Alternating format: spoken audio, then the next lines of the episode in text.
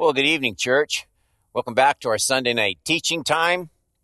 We're in a series, Renewed in the Spirit of Your Mind, knowing how the life of God gets inside. We started a two-part teaching last Sunday night, why the things of the Spirit take no root in some people's lives. It's not a theoretical issue. It's really practical. You can have a church like Cedarview. You can have a person sitting over here, person sitting over here, two Christian people in the same church, reading the same Bible, hearing the same teachings, singing the same hymns, worshiping with the same songs. And one person grows in the things of the Lord. They seem alive to that person. There's a love for Jesus that kind of transcends other affections. Somebody else, virtually indifferent, hasn't grown spiritually in years. You wonder where they're at. Why is that? How come some people thrive in the life of the Spirit and other people don't seem to make any progress at all? That's what we were looking at. I looked at two texts last Sunday night, and I want to look at the same ones right now. The first is Romans chapter 8, verses 5 and 6. Get a Bible. Look at these verses, Romans 8, 5 and 6. For those who live according to the flesh set their minds on the things of the flesh. But those who live according to the Spirit set their minds on the things of the Spirit. To set the mind on the flesh is death. To set the mind on the Spirit is life and peace. And the other reference I want to look at is 1 John chapter 2, 15 through 17. 1 John 2, 15. Do not love the world or the things in the world. If anyone loves the world, the love of the Father is not in him. That's a strong phrase. For all that is in the world, the desires of the flesh, the desires of the eyes, pride and possessions, is not from the Father, but is from the world. And the world is passing away, along with its desires. But whoever does the will of God abides forever. So we're halfway through looking at the issue of the title, Why the Things of the Spirit Take No Root in Some People's Lives. And we kind of went over two principles last Sunday night. First, this great contest between heaven and earth is to see which of them will draw out our love. Certainly God is almighty, big enough, strong enough that he could destroy Satan and all the works of darkness right now. Why doesn't he do that? Well, God isn't out just to show that he's more powerful. He's out to show that he's more desirable, to draw out our love. And so we live in a world where Satan still is active. He's at work. It's a fallen creation. He tempts. He sets up false idols. And the way we demonstrate and glorify God is when I choose and love him when there are still other options for my affections. But God is more desirable. I prize him. That's how God gets glory in this world. And secondly, spiritual mindedness, it manifests itself as love for God and the First John text. You can't love God while you love the things of the world. No one can serve two masters.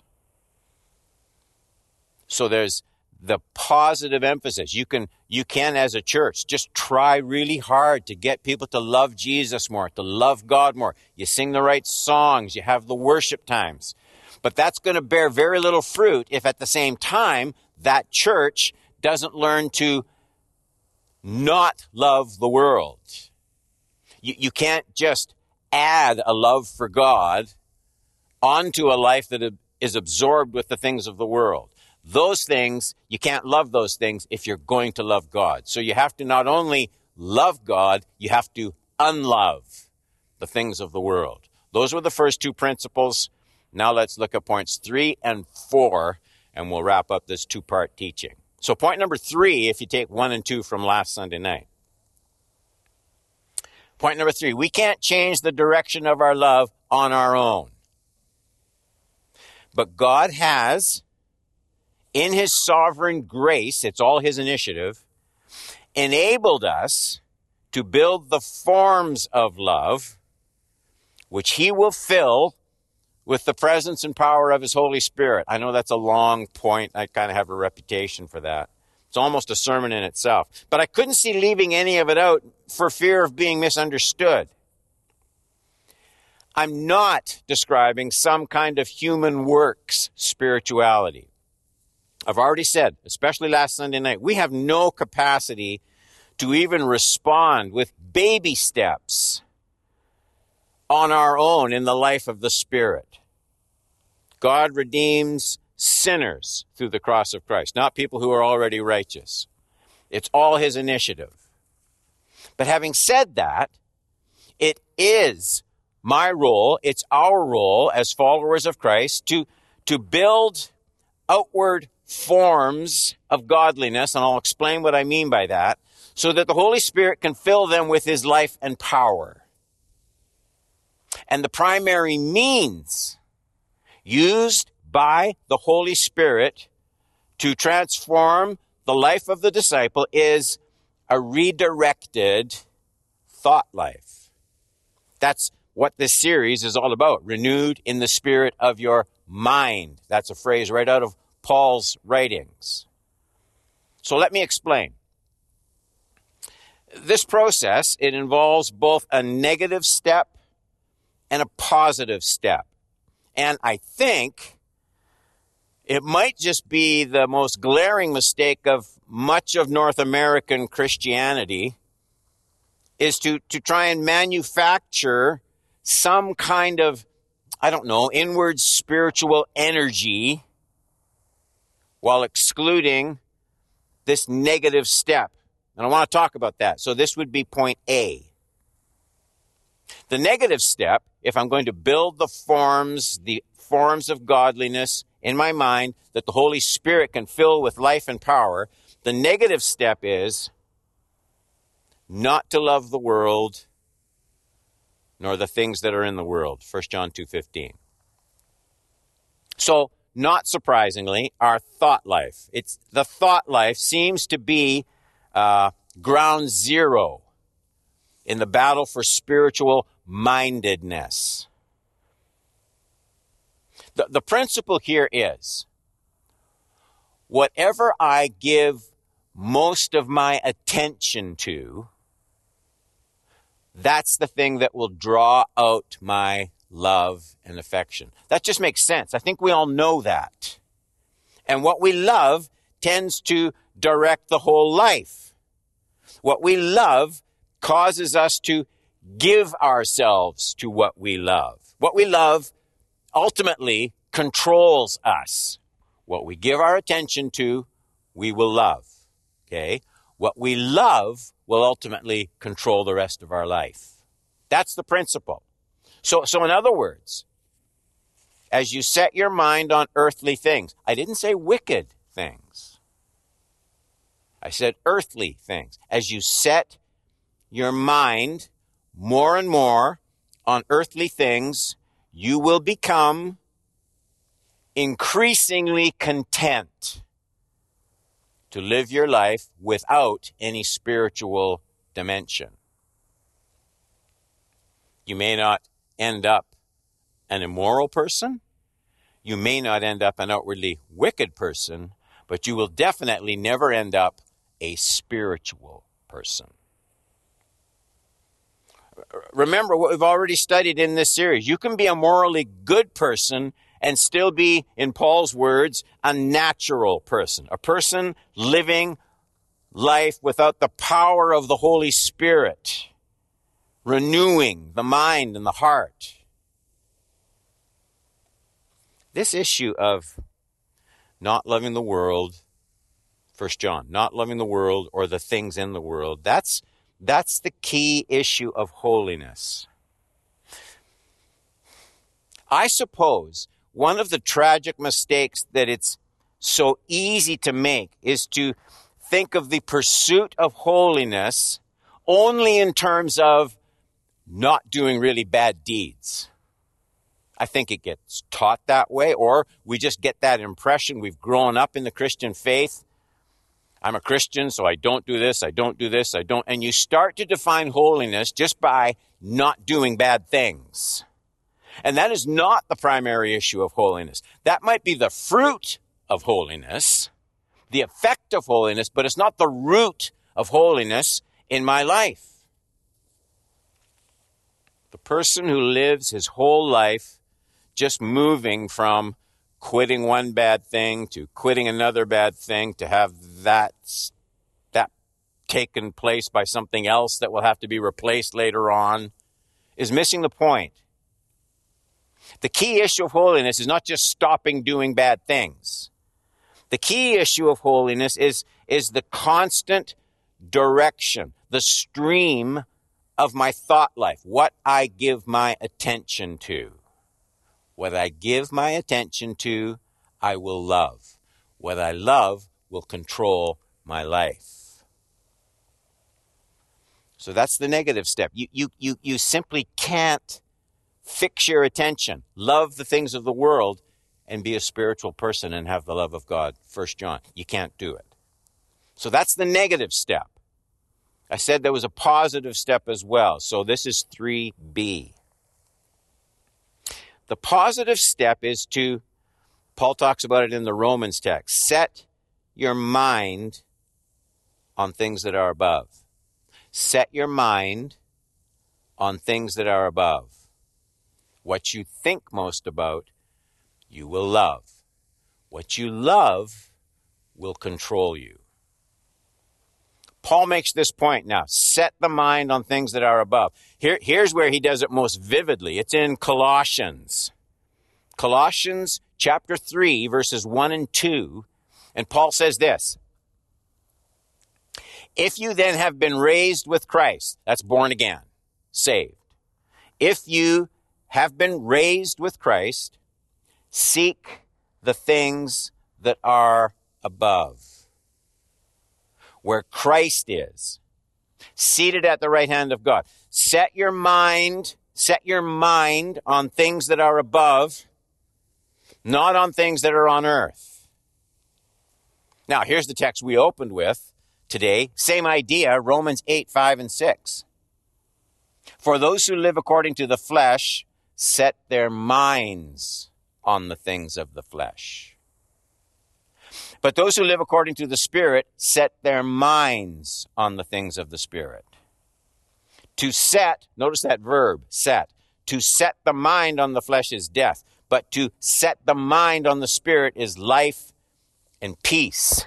So what we learn there from the Colossians text and then the Romans text, Romans 8, 5 and 6, what we learn is my love for the world, that's so easy for me. My love for the world is not just going to fade away on its own in my heart. And here's what else we learned from those texts. The Holy Spirit is not going to remove my love for the world for me.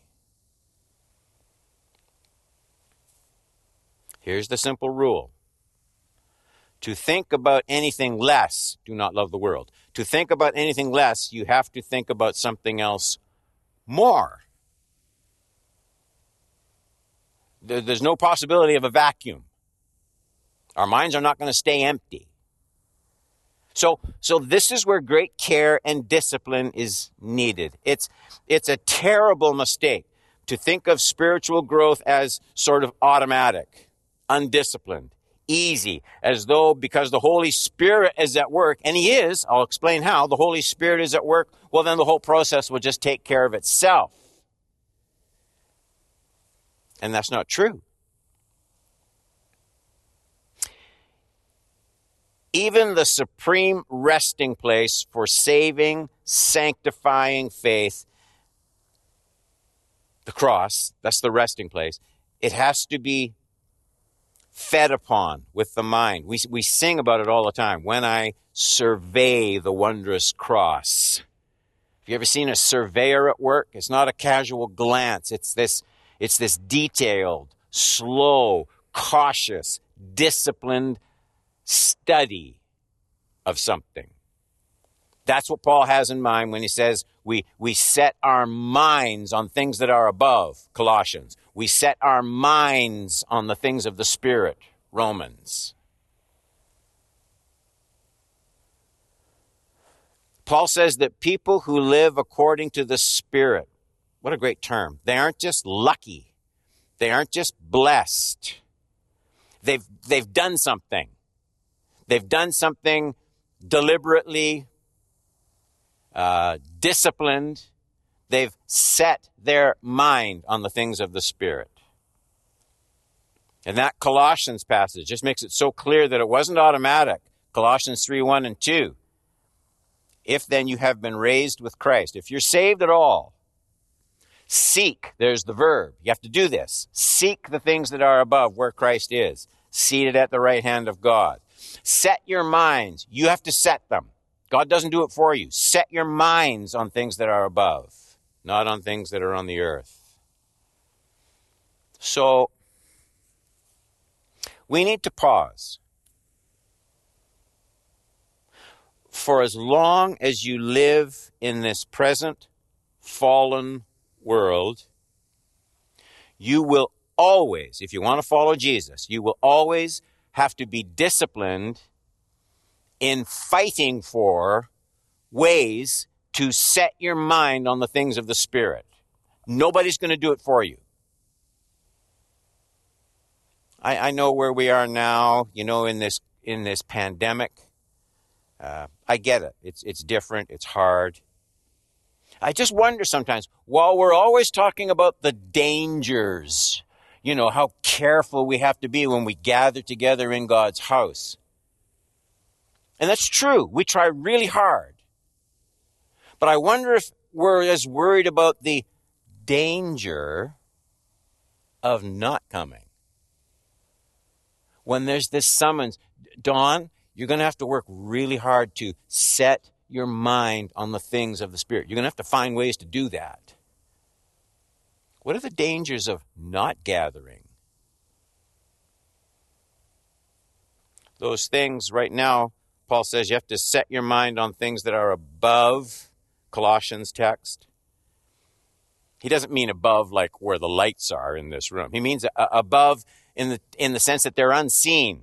No one's going to make you think about this. No one's going to know if you don't think about it. That setting the mind on invisible things, that takes a lot of work because there are so many visible things that it's easy to set my mind on. It's very difficult to set your mind on things that nobody sees right now. Your mind has a natural affinity for the things of this world. Because you can touch them, smell them, taste them, see them, buy things with them, accumulate them, admire them, polish them, wash them. Your mind gravitates toward those things that can be placed into 30-second commercials.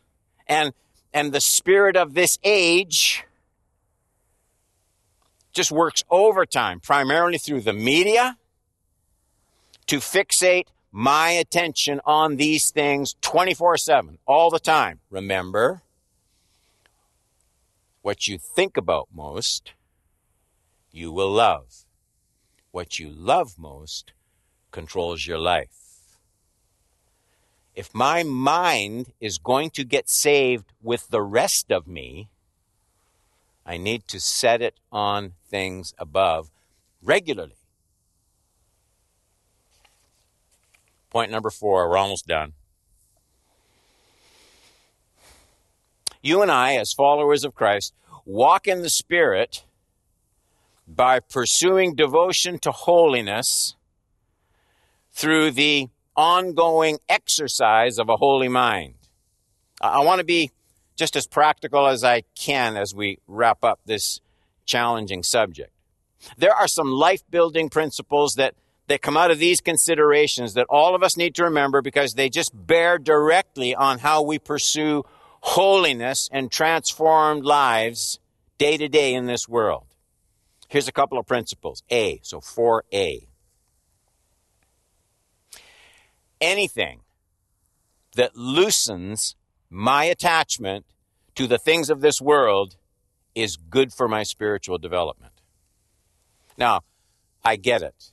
We both have different points of habit and danger and worldly mindedness. It's not the same in everyone. So the steps will be different for each of us according to the way the Holy Spirit works. But for many of us, there will come a call. If we're serious about spiritual mindedness, a call away from the most secularizing influences of our day. There's simply no way to drench ourselves in this world and promote holiness at the same time. It'll never work. B, any spiritual discipline we pursue to help set our affection on things above, any one of them, it's going to require enough time and effort until our affections become engaged. I need to explain that a bit.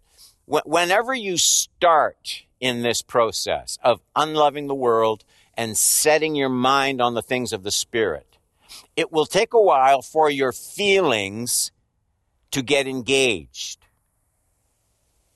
Until we get to heaven, we will have to set our minds on the things of the Spirit. And especially in the early stages of this process, it's hard to sustain just a constant natural interest in the things of the Spirit. So various layers of self and bad habits have to be pushed through, stripped away with great effort and a lot of perseverance.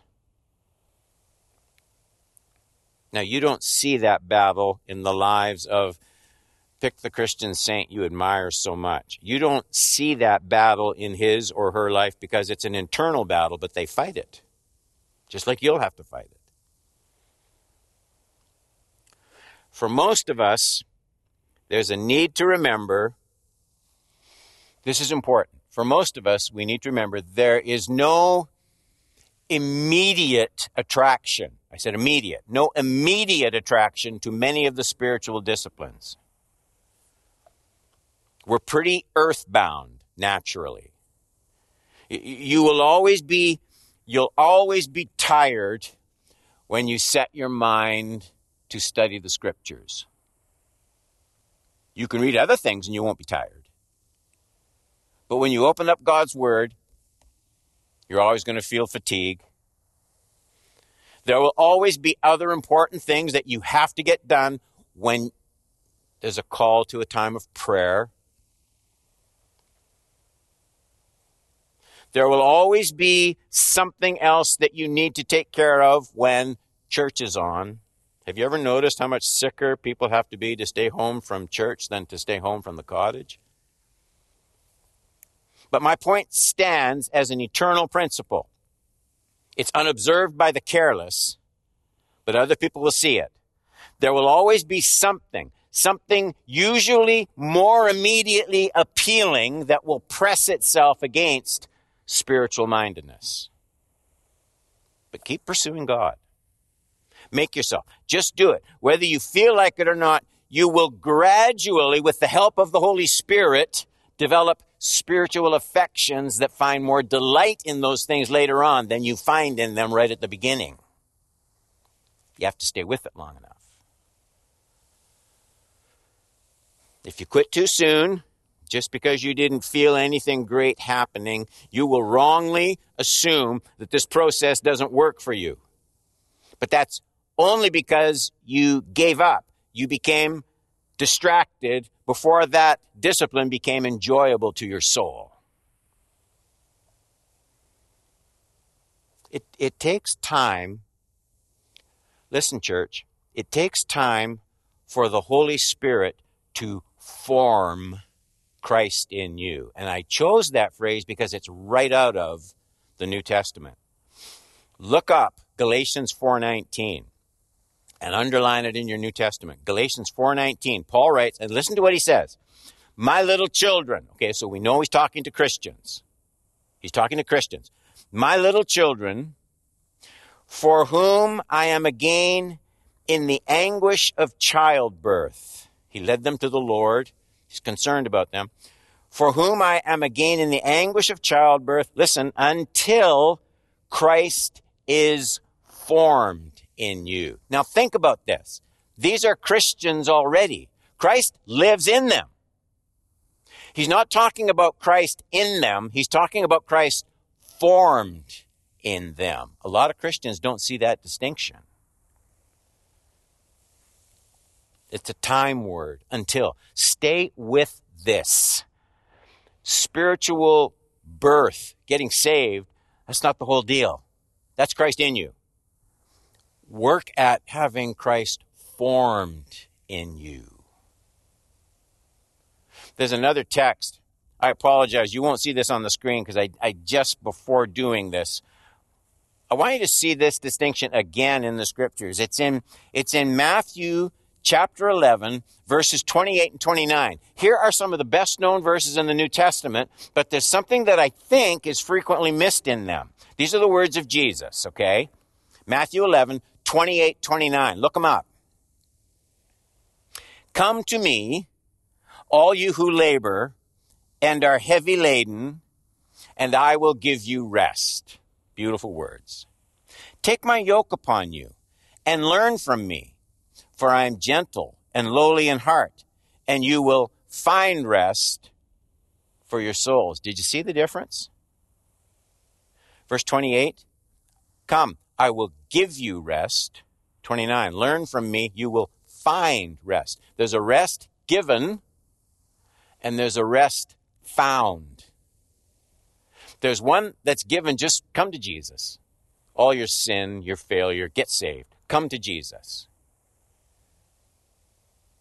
And then learn, and you will find a deeper rest. It's what Paul was talking about when he said, until Christ is formed in you. Not Christ in you, Christ formed in you. Being born is not the whole process. There's a certain anguish of childbirth in that Galatians text. Paul was going through teaching, discipling these Christians. And the hard part, the part that was as hard as labor for Paul, was pressing them into this mindset of getting Christ formed in them. Here's why Paul said that's like childbirth. The hard part of Paul's work in teaching these Galatian Christians, it stemmed from the fact that it's the same Spirit forming Christ in them as the Spirit giving them new life and salvation. He works in these two ways that are related, but they aren't exactly the same. The first is nothing but a gift. The Spirit comes in, regeneration. The second is having Christ formed in them. Born, formed. The two works of the Spirit. They're closely related. They're both the result of divine grace. And now you're right on the threshold of this great discovery, this paradox of the Christian life. God freely gives, he freely gives his richest blessings to Christians who are the most disciplined in setting their mind on the spiritual things, not the things of this world, until Christ gets formed in them. That's a profound idea in the New Testament, and we've just been kind of scratching the surface. We'll continue with this. These are important studies, these Sunday night studies. You can grow as you get these principles deep in your heart. What you give your attention to, you will love. What you love will control the rest of your life. Let the Holy Spirit help in this process of renewing your mind. Let's pray. Christian life it's a big life. There is so much to it. That shouldn't surprise us. Our God, the greatest infinite mind who created all of this, wants to work by his triune power in our lives to form Christ in our hearts by the Holy Spirit. Forgive us for sometimes the indifference or the laziness or just the lack of awareness of how important it is that we don't set our minds on the things of this world. Our culture drills itself into our attention span. But to set our minds on things that are above. The practical ways we can do that count so much. Bless the truth of these words from your word. Bless the truth to our hearts. Give it staying power as we follow you. In Jesus' name, amen. God bless you, church. Love one another.